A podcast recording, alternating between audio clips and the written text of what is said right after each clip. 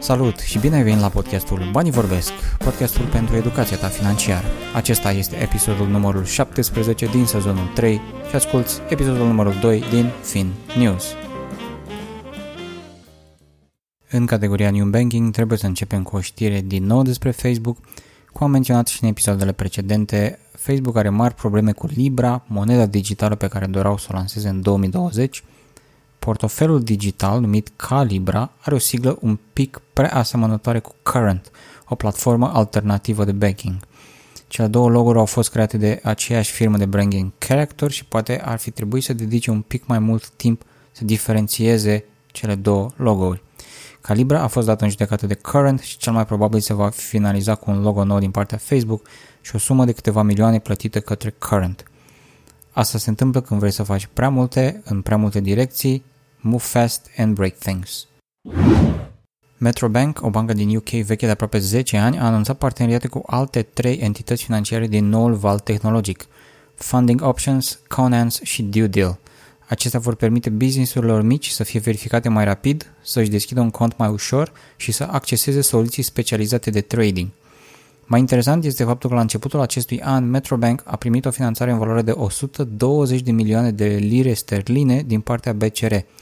Nu, nu acel BCR, ci Banking Competition Remedies Limited, cu un așa numit Capability and Innovation Fund în valoare de 425 de milioane de lire sterline, valoare totală. Deși nu e un fintech, Metrobank face eforturi majore să rămână o bancă competitivă și nu pot decât să mă bucur din această perspectivă.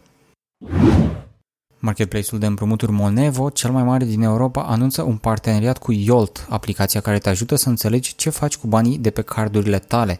Parteneriatul are beneficii de ambele părți. Monevo devine integrat într-o bază nouă de potențial clienți, iar utilizatorii Yolt primesc acces din aplicația mobilă la o platformă de oferte de împrumuturi personalizate. Iar ca ultime două detalii, Yolt a ajuns la peste 900.000 de utilizatori în doar 2 ani, doar din Italia, Franța și UK, iar entitatea fondatoare este ING.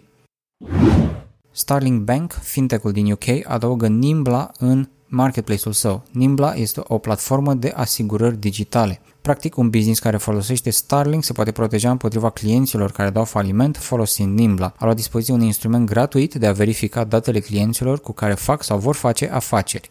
În marketplace-ul Starling Bank se află alte startup-uri și fintech-uri organizate pe categorii precum investiții, broker de credite ipotecare și asigurări. Deodată apare ideea că businessurile financiare funcționează mai bine împreună, nu unul împotriva celuilalt.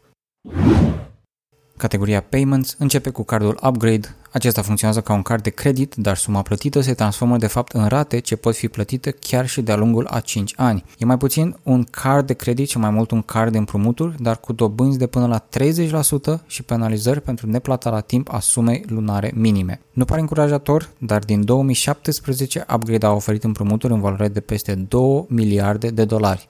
Ceva, ceva trebuie să facă bine. Walmart se luptă cu competitori din toate direcțiile și lansează două carduri noi de credit cu 5% și 2% înapoi ca și cashback la achizițiile digitale și fizice. Cardurile sunt lansate împreună cu partenerul financiar Capital One. Asemănător Apple Card, aplicați online, sunteți aprobați și puteți folosi cardul virtual instant în timp ce așteptați să vină cardul fizic prin poștă. Nu e neapărat o idee rea, dar se menționează clar în articol că achizițiile cu acest card vor însemna eduri mai personalizate. Deci ochii care nu se văd spionează?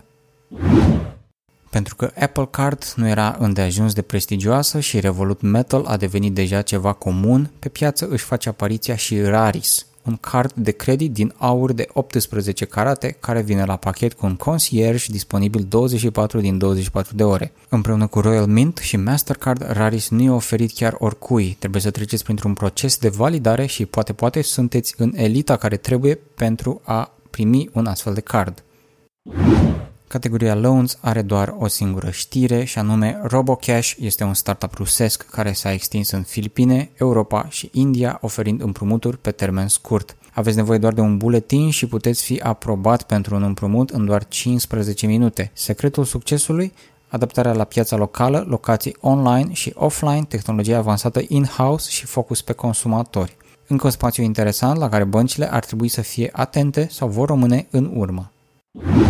În categoria Investments, Intesa San Paulo investește 7 milioane de euro în MatiPay. Imaginați-vă o combinație de sistem de plăți cu telefonul, atașat la tonomate de băuturi și snacks-uri, având în spate un sistem foarte detaliat de tracking. Asta este MatiPay.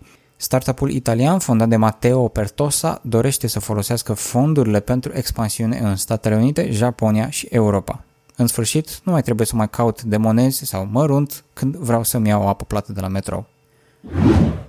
ING și Bitrock Capital au investit 3 milioane de dolari în Flowcast, un startup care folosește machine learning pentru a lua decizii privind acordarea de credite. A primit până acum 8,3 milioane de dolari. ING este încrezătoare că multe dintre deciziile financiare ale viitorului vor fi luate de sisteme automatizate. Sper doar să nu ne îndreptăm prea rapid spre un viitor în care renunțăm la card și telefon și plătim direct cu fața ca în China. Și de data aceasta avem o știre în categoria Teen Money și anume Sally Mae a lansat trei carduri de credit pentru studenți și tineri, denumite Ignite, Accelerate și Evolve, oferă cashback între 1 și 1,25%. Nimic nou aici, dar timp de un an deținătorii cardurilor Ignite și Accelerate sunt înscriși automat într-un concurs pentru a primi 10.000 de dolari pentru a fi folosiți să-și plătească facultatea. Din nou, aplaud creativitatea băncilor de a atrage publicuri noi folosind produse financiare adaptate pieței. Inaugurăm și o nouă categorie numită Waa! Chiar atunci când credeam că le-am văzut pe toate, UNICEF vine cu o știre ce mă lasă mască lansează un fond în criptomonede, mai exact Ether și Bitcoin. Va primi donații, dar va și oferi granturi de cercetare, având în vedere acum un proiect de a conecta școle la internet în zonele unde acest lucru nu s-a întâmplat încă. Un picuț cam târziu, Bitcoin a fost lansat în 2009 și Ether în 2013, ei, mai bine mai târziu decât niciodată, nu? Cele 5 predicții din acest episod sunt după cum urmează. Fintech-urile vor continua să gândească și să lanseze produse personalizate pe care băncile tradiționale le-ar considera de nișă și le-ar ignora. Carduri pentru copii, pentru tineri, pentru șomeri, pentru gamer și așa mai departe. Pe măsură ce apar din ce în ce mai multe bănci digitale și fintech-uri, va fi nevoia de simplificare. Astfel, produse precum Curve, care înglobează alte carduri, vor deveni proeminente.